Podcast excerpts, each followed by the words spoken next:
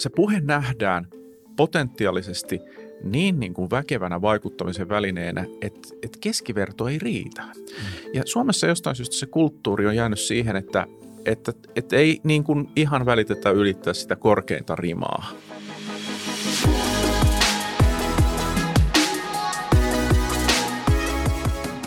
Miksi Suomessa puheelle ei anneta ammatillista arvoa?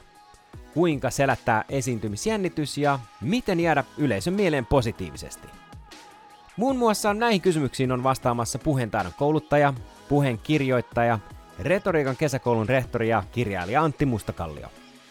Näiden vastausten lisäksi Mustakallio jakaa kolmen minkin podcastissa neuvoja vaikuttavampaan puheeseen ja siihen, kuinka tulla entistä vakuuttavammaksi ja kiinnostavammaksi puhujaksi, jonka ajatuksia ihmiset odottavat pääsevänsä kuulemaan.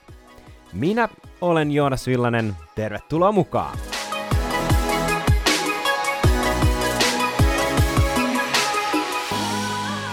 Antti, sä oot koulutukselta teologi.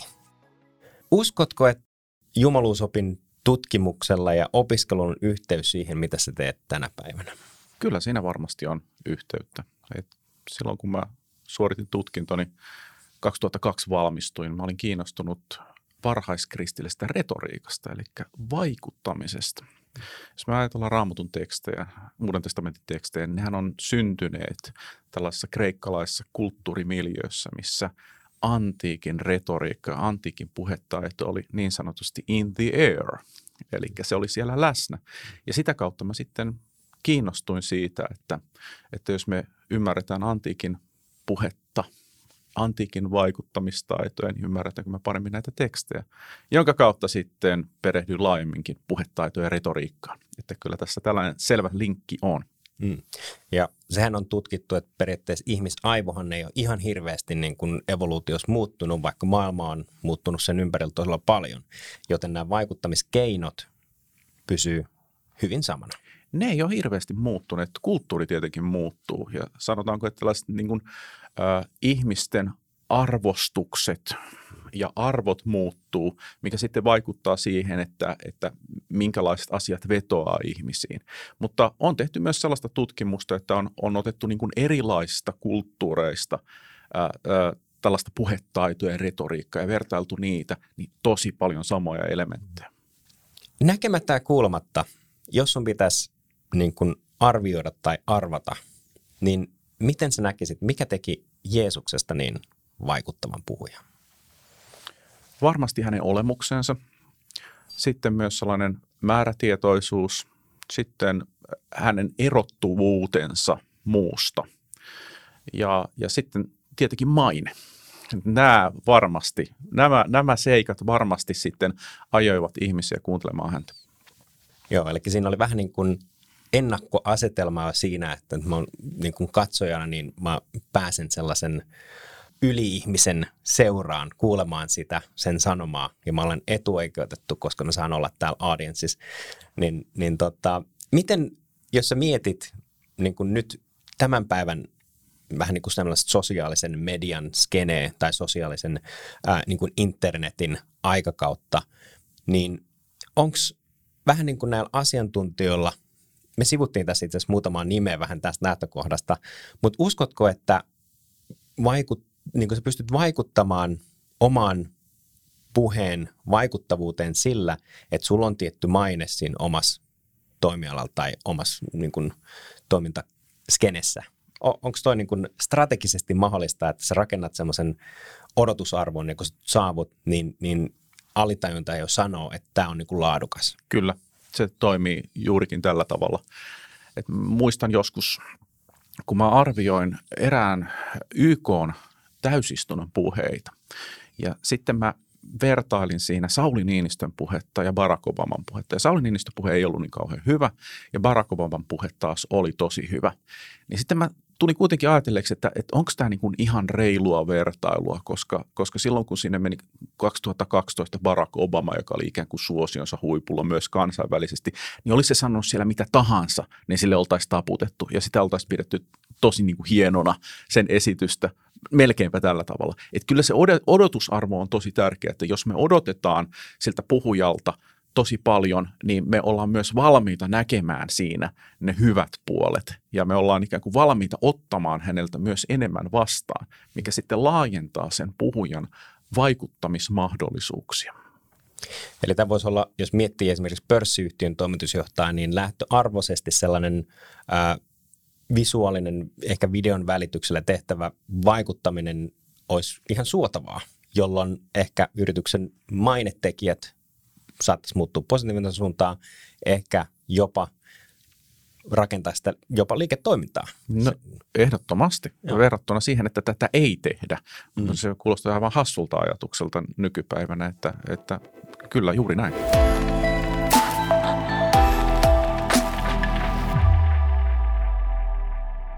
Sitten jos lähdetään rakentamaan meidän kolmen vinkin sarjaa, ja tämä liittyy hyvin voimakkaasti, mitä me äsken sanottiin, eli kun lähdetään viestimään, niin sä sanoit, että pitää tuntea se itsesi, niin kuin tunne itsesi.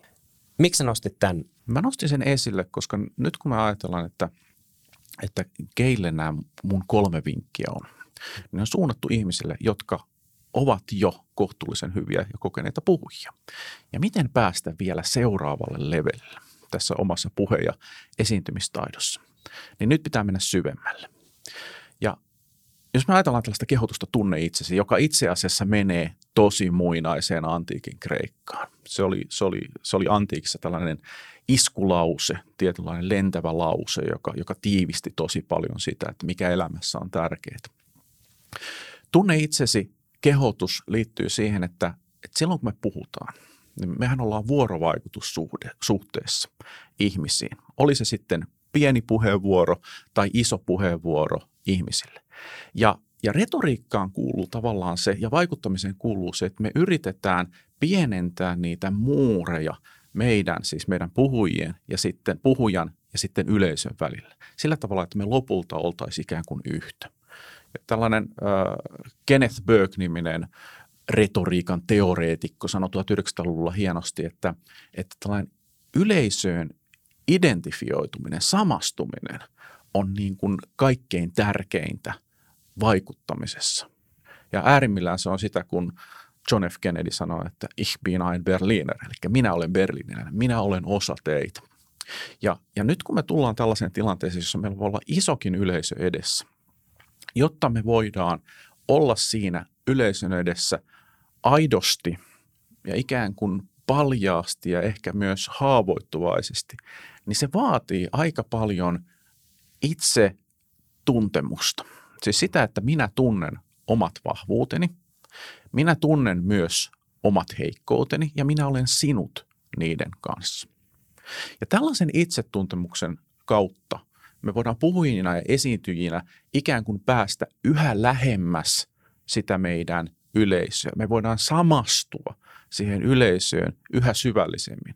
Me voidaan avata se meidän ja yleisön välinen kanava yhä niin kuin voisiko sanoa vahvemmaksi yhteydeksi. Ja siihenhän kaikki vaikuttaminen ja vakuuttaminen perustuu.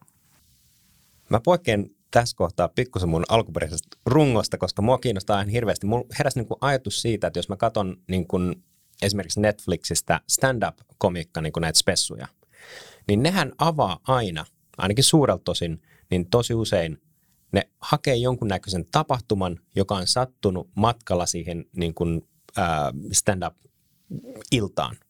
Ja ne hakee sen yhteyden ilmeisesti just tämän takia, että ne niin kuin yleisö samastuu siihen, että, että ne kokee sen esiintyjän vähän niin kuin omakseen jo sillä, että se avaa, että niin kuin, ähm, what's up London? Ja sitten se kysyy, että että että miksi asiat Lontoossa on näin. Että kun mä menin vaikka taksiin ja da da da, ja sitten kaikki niin repee, että niin lontoolaista, niin perustuuko tämä Oletko koskaan tutkinut itse stand-up-komiikkaa ja miksi, miksi ne avaa? On, onko tämä niinku se juurisyy siitä, että haetaan se yhteys heti välittömästi siihen audienssiin?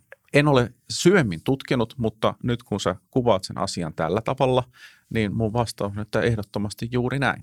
Eli jos me pidetään mikä tahansa puhu, puhe tai esiintyminen ihmisille, niin se ensimmäinen tehtävä on avata kanava mm. kuulijoihin, on luoda se suhde. Ja jo jo niin kuin antiikin puhetaidossa sanottiin, että, että siinä alussa, pitää olla tällaista kuulijoiden hyvän tahtoisuuden voittamista omalle puolelle. Ja silloin kun sä oot voittanut ne kuulijat, ja se on ensimmäinen tehtävä mikä kaikissa puheissa. Yleensä meillä on niin kuin tosi myötämielinen yleisö, mm. mutta, mutta me voidaan keksiä vielä enemmän sellaisia niin kuin keinoja. Esimerkiksi poliitikot tekee tätä, tätä silloin, jos ne tekee esimerkiksi vaalikiertuetta. Ne miettii, miten he liittyvät tähän paikkakuntaan. Ovatko he joskus 20 vuotta sitten käyneet jossain tietyssä kahvilassa? Tai ovatko he käyneet jääkiekkopelissä siellä? Tai onko heillä joku linkki tähän kaupunkiin – jo, jo, josta he voivat ikään kuin, niin kuin sanoa, että minäkin olen melkein tämän kaupungin asukas, jolloin yleisö voi ikään kuin taputtaa itseään selkään, että, että hienoa, me ollaan niin kuin, meidät on huomattu, me ollaan erinomaisia ja tuo on yksi meistä. Mä kuuntelin jokin aika sitten Simon sinäkin, joka on ehkä tämän yhden meidän aikamme tämmöinen puheidoli. Ja Simon ää, mainitsi siitä niin kuin lähtökohtaisesta tunnelatauksesta, jolla tullaan siihen tilanteeseen. Ja hän puhui antamisen tällaisesta fiiliksestä. Hän sanoi, että kun hän tulee lavalle, niin hän on antamassa ja on kiitollinen siitä, että joku on nähnyt sen asian niin tärkeäksi, että hän on kutsunut Simonin puhumaan tästä. Tämä yleisö saa kuulla sen tärkeäksi koetun viestin. Koetko, että tässä on myös vähän niin kuin sitä, että niin kuin antamisen versus ottamisen, että jos tämä nyt laittaa vaikka bisneskontekstiin, niin että et, et puhuja tulee lavalle, hän on kiitollinen siitä saamastaan mahdollisuudesta, ei pyydä vastineeksi mitään, ei edes niin kuin taputuksia, vaan on täysin niin kuin antautunut siihen, että hän on palvelemassa tällaista yleisöä.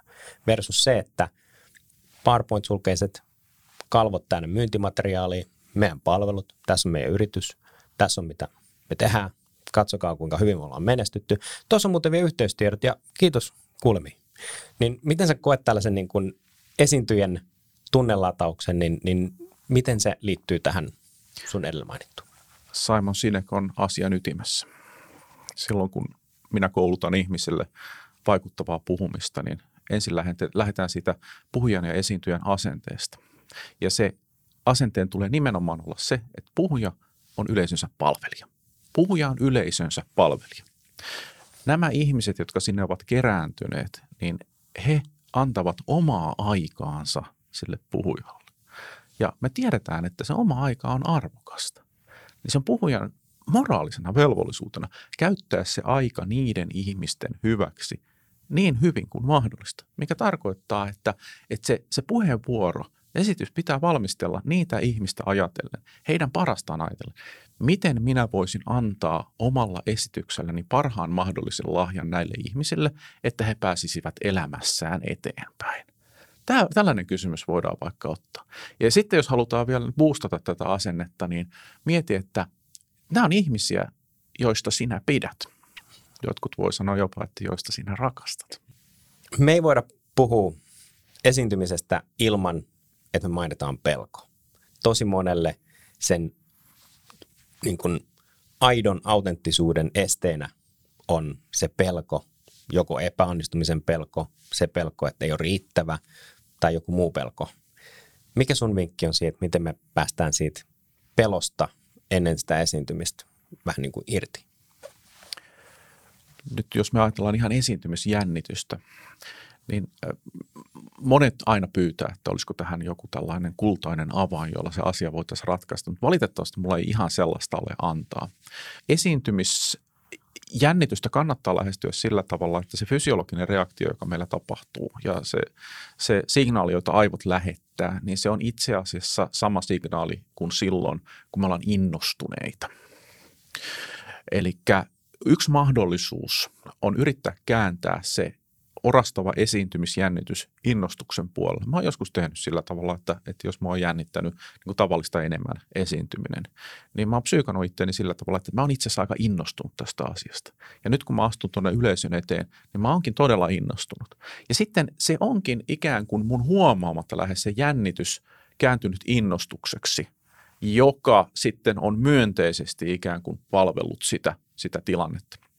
No sitten yksi Yksi lääke, peruslääkehän on tietenkin totuttautuminen. Eli mitä enemmän me esiinnytään, mitä enemmän me altistutaan sille jännittävälle tilanteelle ja itse asiassa saadaankin hyvää palautetta ja huomataankin, että kuulijat ovatkin minun puolellani, he haluavat minun parasta, he ovat myös hyvin anteeksi antavia. Tämä on lähtökohta lähes kaikissa puheissa ja esiintymisissä. Niin me totutaan siihen ja sitten se, voisiko sanoa esiintymisjännityksen taso laskee sellaiselle siedettävälle tasolle.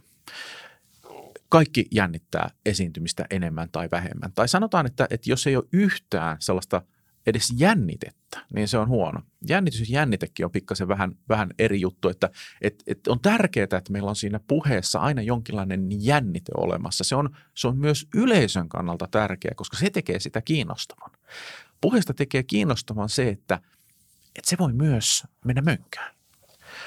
Ja, ja siitä tulee ikään kuin se jännite, että, että me huomataan, että puhuja ottaa nyt jonkin verran riskejä.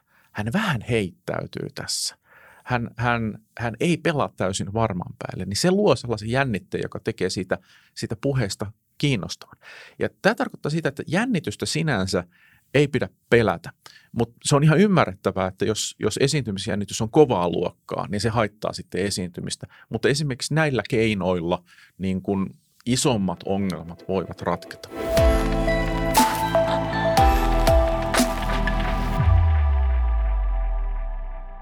Suomalaiset tosi usein piiloutuu faktojen ja numeroiden taakse.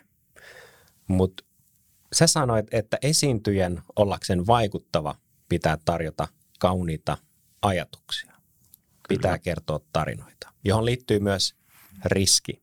Mutta mitä kauniiden ajatuksen niin kun, takaa löytyy? Miksi sä nostit kauniit ajatukset meidän toiseksi vinkiksi? Mä nostin kauniit ajatukset sen takia, että, että niin kuin sä sanoit, piiloudutaan faktojen ja numeroiden taakse. Näin voi tapahtua, mutta tässä me voidaan myös tehdä se virhepäätelmä, että voisiko sanoa tällainen – asiakeskeisyys olisi ongelma. Se ei välttämättä ole ongelma. Mun mielestä suomalaisten puheiden ongelma ei sinänsä ole asiakeskeisyys, vaan se ongelma on se, että niitä asioita ei esitetä tarpeeksi kiinnostavalla ja innostavalla tavalla.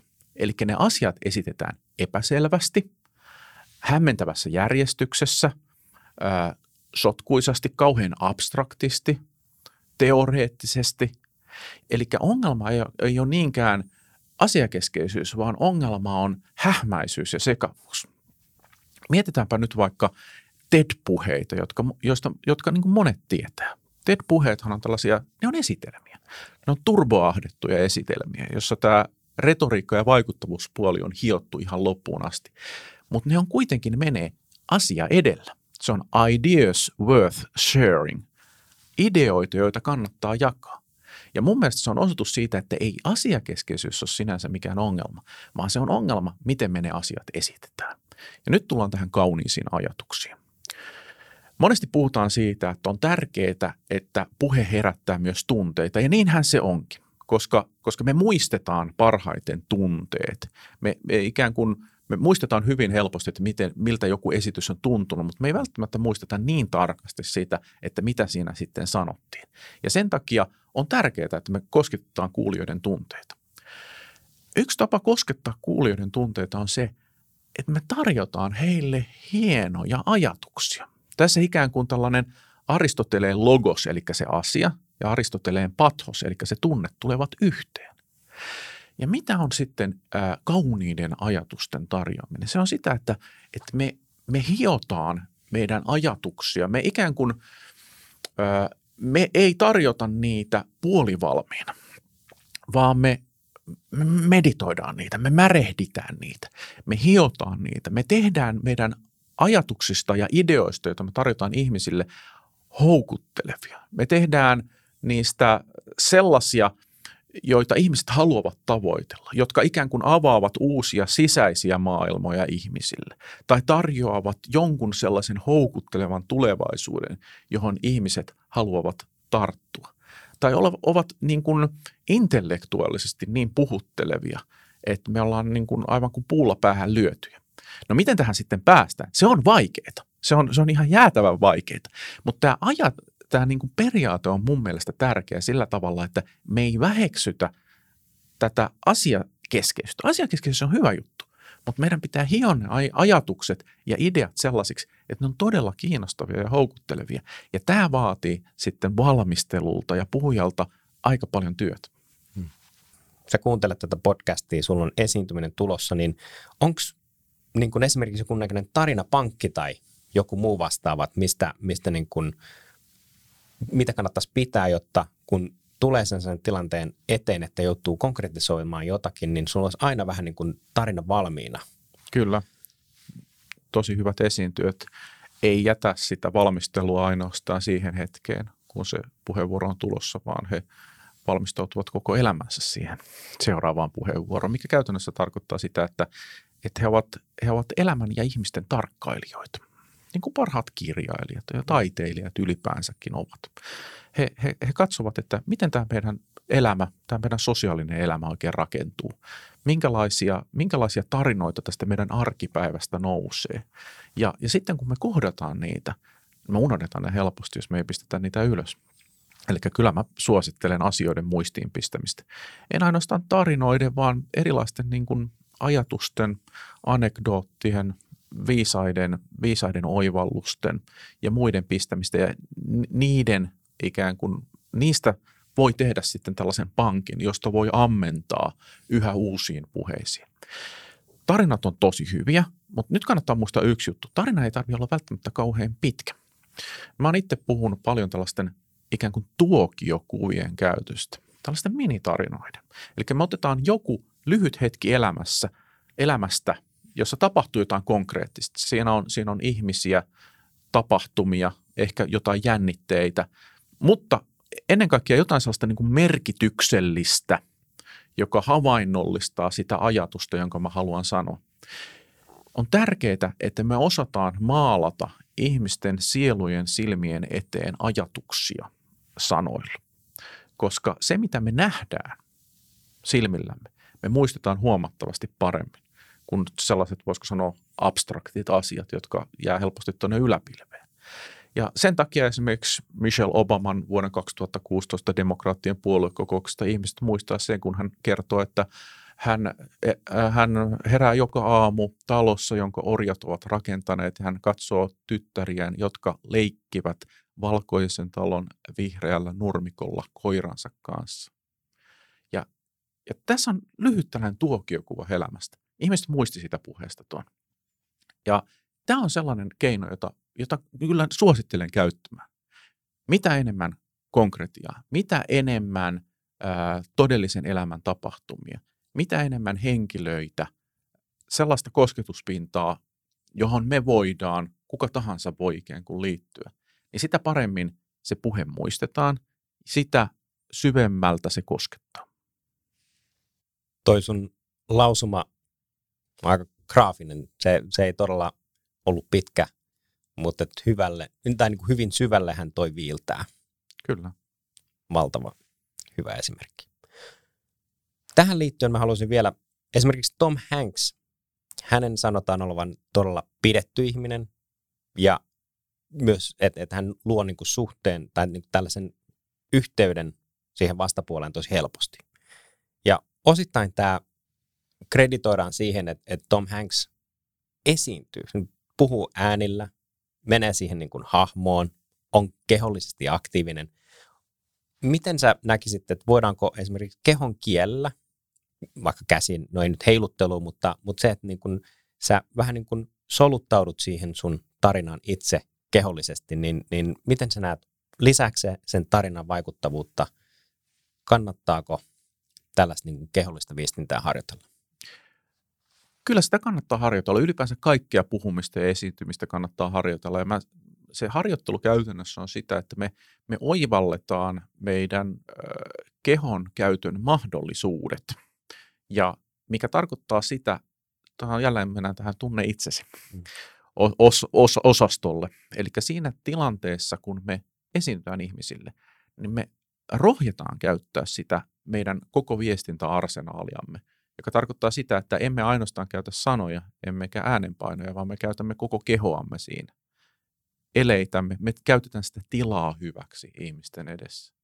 Ja, ja ikään kuin me, me pystytään heittäytymään siihen tilanteeseen nimenomaan siihen tilanteeseen ja keskittyä siihen tilanteeseen, olla intensiivisesti läsnä siinä tilanteessa. Ja se usein tarkoittaa myös sitä, että me unohdetaan sellaiset asiat, jotka ikään kuin pitää meitä lieassa. Me unohdetaan, me unohdetaan tällaiset defenssit ja ne ei iske päälle. Ja se, siihen päästään ikään kuin tämän tunne itsesi kehotuksen kautta.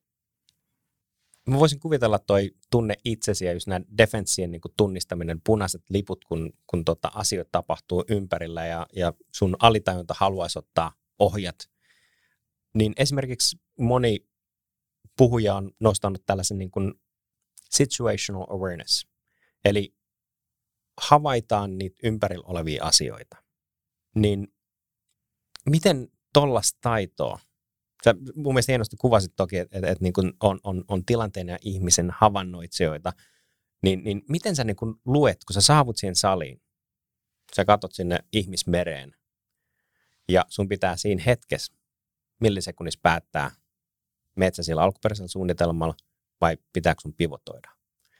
Niin m- miten sä sanoisit, että mi- miten tollasta taitoa voi harjoittaa? Että sä rakennat niin hyvät antennit, että sä pystyt lukemaan sen salin vähän niin kuin siltistumaan toi on aika vaativa taito lukea iso sali siltä istumalta, mutta yksi on se, että osallistut tällaisiin tilanteisiin. Tunne, tiedä itse, minkälaista on olla yleisöjoukossa. Tiedä, tiedä itse, että minkälaista se on, kun sä odotat puhujaa lavalle. Koska, koska mitä enemmän sä tätä itse teet, niin sitä enemmän sä voit ö, myös ymmärtää puhujana niitä yleisön odotuksia. Puhujana ihan mä ajattelisin tällä tavalla, että, että älä mene mihinkään tilanteisiin viime hetkellä, vaan, vaan ota, ota se aika, mieluiten hyvä aika, jolloin saavut sinne puhepaikalle. Sä näet ihan niin kuin se, ne fyysiset mahdollisuudet, mitä se tarjoaa ja myös rajoitteet. Mahdollisesti ää, keskustele ihmisten kanssa, jotka on tulleet sinne. Aisti tunnelmaa, kuuntele ihmisiä, kuuntele sitä puheen sorinaa, millä, millä asenteella nyt sinne ollaan tulossa. Minkälainen se päivä on Onko ulkona auringonpaistetta vai sataako siellä?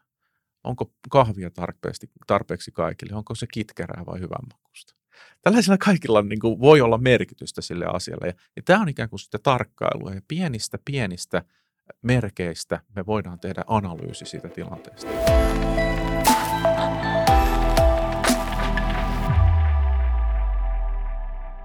Sä nostit viimeiseksi asiaksi yksinkertaisuuden. Sä sanoit, keep it simple stupid. Ja sä nostit täällä Albert Einsteinin sanoin tällaisen niin kuin maininnan, että everything should be made as simple as possible, but no simpler. Mitä yksinkertaisuus tässä puhekontekstissa tarkoittaa? Yksinkertaisuus tarkoittaa sitä, että me, meidän yleinen ongelma, tai monien, sanotaan näin, että monien puhujien yleinen ongelma on se, että heillä on liikaa sanottavaa. Heillä on liikaa sanottavaa. Ja tässä tullaan nyt tähän asenteeseen, että palvele kuulijoitasi, palvele sitä yleisöäsi ja tiedä, että mitkä heidän rajoitteensa on.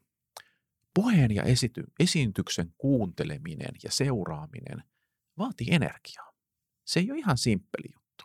Sinun pitää jonkin verran kuitenkin keskittyä siihen asiaan, antaa antaa aikaasi ja myös sitä keskittymistä sille, sille puhujalle, joka siellä on. Ja se tarkoittaa sitä, että meidän pitää tehdä se kokemus kuulijoille mahdollisimman ikään kuin jouhevaksi, mahdollisimman helpoksi.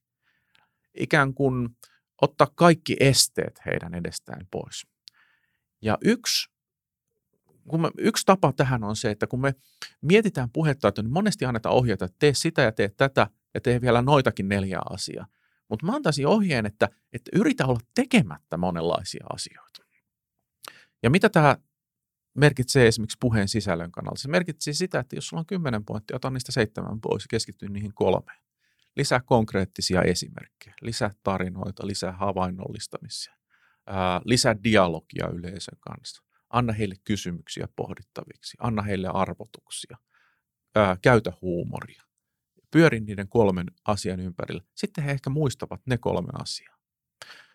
Mä vuosia sitten osallistuin tällaisen workshopiin, jonka veti Algoren puheenkirjoittaja. Ja hän kertoi, että, että Algore, äh, hänellä oli tällainen tapa, että sitten kun se puhe oli tehty hänelle ihan valmiiksi, ja se oli ikään kuin viimeinen drafti, niin yleensä Gore pyysi, että voitteko te vielä tiivistää tästä pikkasen pois? Ja se tehtävä oli tosi vaikea, koska kaikilla sanoilla oli siinä vaiheessa merkitystä. Mutta ei siinä sitten muu auttanut, että kun esimies sanoi näin, niin sitä piti tiivistää ja piti lyhentää ja piti ottaa jotain pois. Mutta se kova totuus on se, että sitä puheesta tuli aina parempi. Se oli aina parempi, kun sitä vähän tiivistä. Kun me mennään ihmisten eteen puhumaan, niin se puheen kielen pitää olla erilaista kuin se kieli, jota me kirjoitetaan luettavaksi. Silloin kun me luetaan jotain tekstiä, me voidaan aina pysähtyä, jos tulee jotain hämmentävää tai epäselvää. Voidaan vähän aikaa miettiä, että mitä tämä nyt tarkoittikaan, ja tarpeen vaatiessa me voidaan lukea uudestaan. Mutta silloin kun me kuunnellaan puhujaa, niin tähänhän ei ole mahdollisuutta. Ei meillä ole mitään stop-nappia ja rewind-nappia, jolla me voidaan niin peruuttaa sitä puhujaa, että, että se meni jo. Ja sen takia meidän pitää käyttää puheessa pikkasen yksinkertaisempaa kieltä, pikkasen tiiviimpää ilmaisua, vähän lyhyempiä virkkeitä, konkreettisempaa kieltä ja tehdä, tehdä kaikesta vähän yksinkertaisempaa. Ja yksinkertaisuus ei tarkoita sitä, että ne meidän ajatukset olisi välttämättä yksinkertaisia tai yksinkertaistettuja. Ei soinkaan. Tosi taitava puhuja tai esiintyjä tai kirjoittaja on se, joka osaa selittää todella vaikean asiakokonaisuuden niin, että kuka tahansa voi sen ymmärtää. Mäkin näen sen tosi paljon omassa arjessa, omassa työssäni, kun tehdään töitä asiantuntijoiden kanssa. Niin jotenkin se, niin kun me liimataan itsemme liikaa siihen asiantuntijaleimaan. Ja me mietitään sen lasin läpi kaikki, jolloin sen esityksen tai tekstin pitää olla täynnä ää, tällaista niin kuin jargonia. Pitää olla todella uskottava, koska mähän on asiantuntija. Ja silloin me tehdään sitä vähän niin kuin itselle. Se on täysin ego juttu, että me ei päästä irti siitä, että, että me oltaisiin jotenkin uskottava, jos me puhutaan yksinkertaisesti. Ja mun mielestä tämä on ehkä semmoinen isoin pivotti, mikä, mikä meidän täytyy tehdä, kun me lähdetään lavalle, niin päästetään irti siitä asiantuntijaleimasta ja ajatellaan se niin, että tämä meidän viesti on niin yksinkertainen, että se saattaa rikkoa sen status quo ja sitten loppu esitys on sitä, että me sitoutetaan mahdollisesti sen muutokseen, jolloin tapahtuu semmoinen fundamenttimuutos. Kyllä.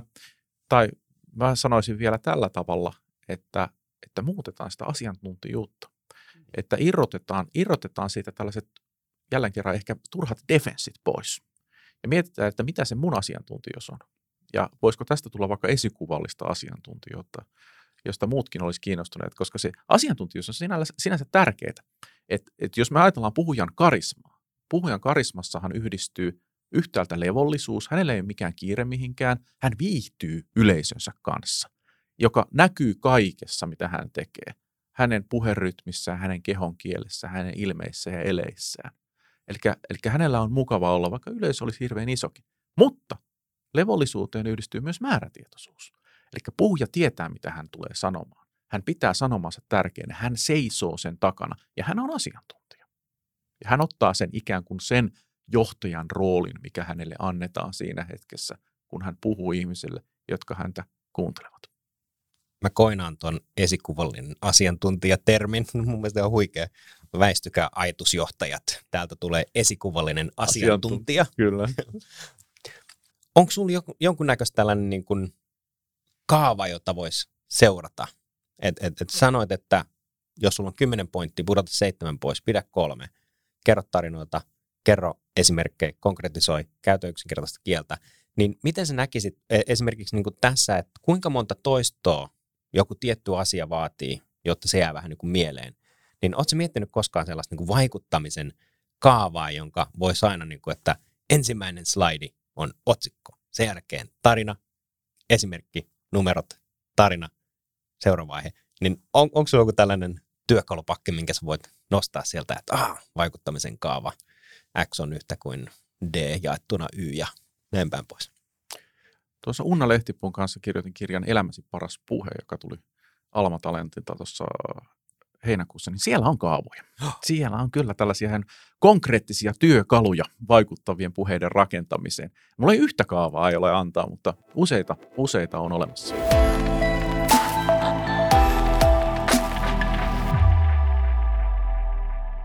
Miksi Suomessa ei ole, niin kuin, miksi ei koeta tarvetta puheille tai puheen kirjoitukselle? Se on hyvä kysymys. Mä oon monesti miettinyt sitä ja sitä on multa monesti kysytty, että, että minkä takia tavallaan, jos me katsotaan esimerkiksi kansainvälisesti, vaikkapa nyt Englantia. Siis mä oon mukana tällaisessa kansainvälisissä puheenkirjoittajien verkostoissa ja olen tavannut siis ammattipuheenkirjoittajia, jotka on esimerkiksi ää, tieteellisissä seuroissa puheenkirjoittajia, siis niiden mm. titteli on Speech Bride. Ne saa, saa palkkansa siitä. Tai mä oon tavannut lentokentän puheenkirjoittajan. Mä olen tavannut huvipuiston puheenkirjoittajan. Puhumattakaan sitten niin kuin ministerien ja johtajien puheenkirjoittajien ja pormestareiden puheenkirjoittajia mä oon tavannut myös.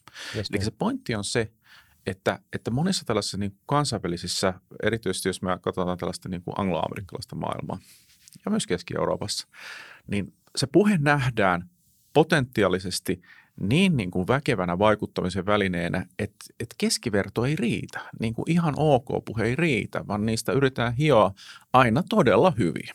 Mm. Ja Suomessa jostain syystä se kulttuuri on jäänyt siihen, että, että, että ei niin kuin ihan välitetä ylittää sitä korkeinta rimaa. Ja, ja minkä takia sitten se on tällä tavalla? Se on, se on isompi kysymys, että – en mä tiedä, että liittyisikö siihen jotenkin sitten ehkä tällainen suomalainen johtajuuden ihanne, joka ehkä mm, niin kuin menisi jo johonkin sotien aikaan, että, että ei siinä hirveästi motivaatiopuheita suomalainen sotilasjohtaja pitänyt. Se sanoi, että nyt tehtävä on tämä, ja sitten se meni edeltä.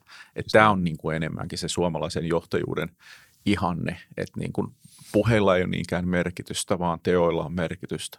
Mutta kyllä niillä puheillakin on merkitystä, ja ne puheet on myös tekoja – mm. ja niillä saadaan aikaiseksi asioita.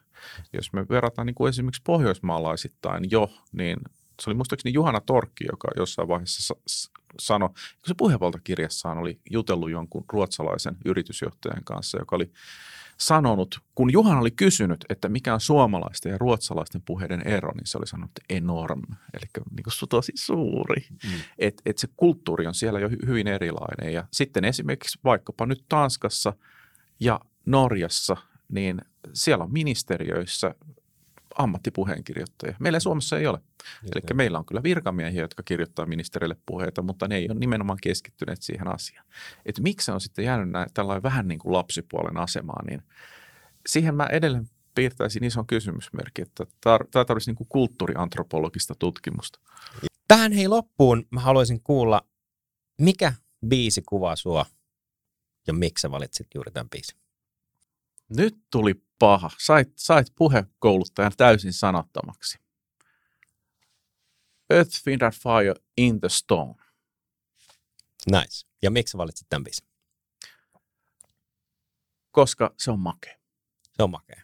Se on makea. Se, se, se, se puhuttelee, voisiko sanoa tällaisella, ää, tällaisella niin positiivisuudellaan, elämän toivollaan ja, ja hiivati hienolla orkestroinnillaan minua näihin sanoihin, näihin tunnelmiin. Kiitos Antti, kun olit vieraana. Kiitos.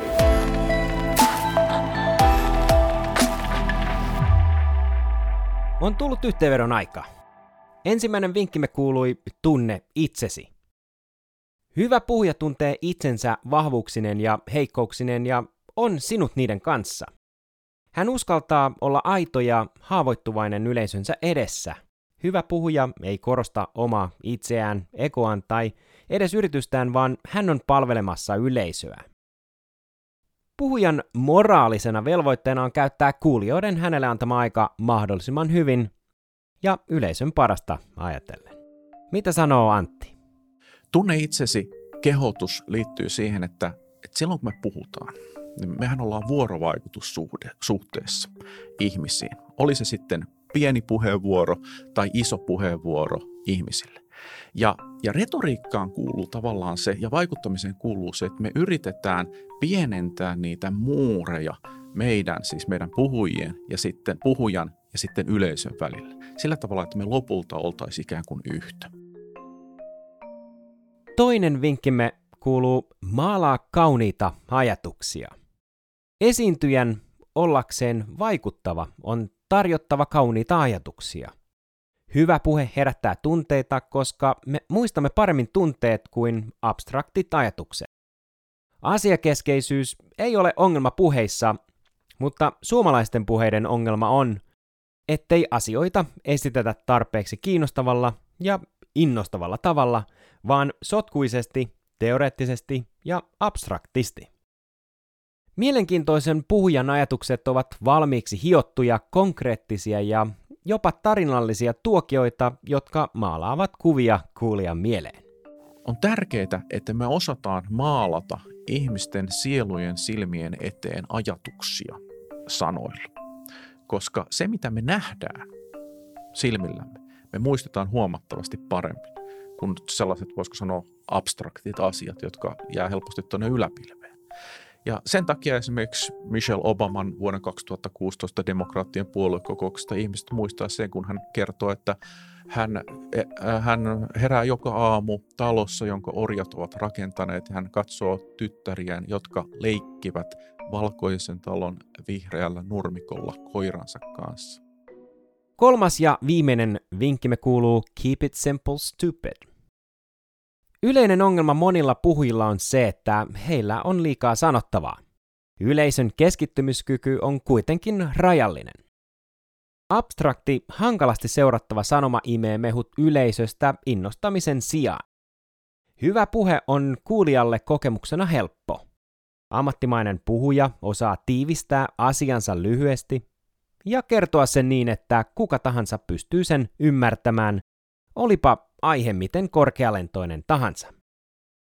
Levollinen, mutta määrätietoinen asiantuntija on yleisölle parempi kokemus kuin EcoBoosti Jarkonia suoltava kivenkova asiantuntija. Tässä Antin ajatukset. Yritä olla tekemättä monenlaisia asioita. Ja mitä tämä merkitsee esimerkiksi puheen sisällön kannalta? Se merkitsee sitä, että jos sulla on kymmenen pointtia, ota niistä seitsemän pois ja keskity niihin kolmeen. Lisää konkreettisia esimerkkejä, lisää tarinoita, lisää havainnollistamisia. Kiitos kun olit mukanamme oppimassa uutta. Minä olen Joonas Villanen ja me kuulemme ensi jaksossa.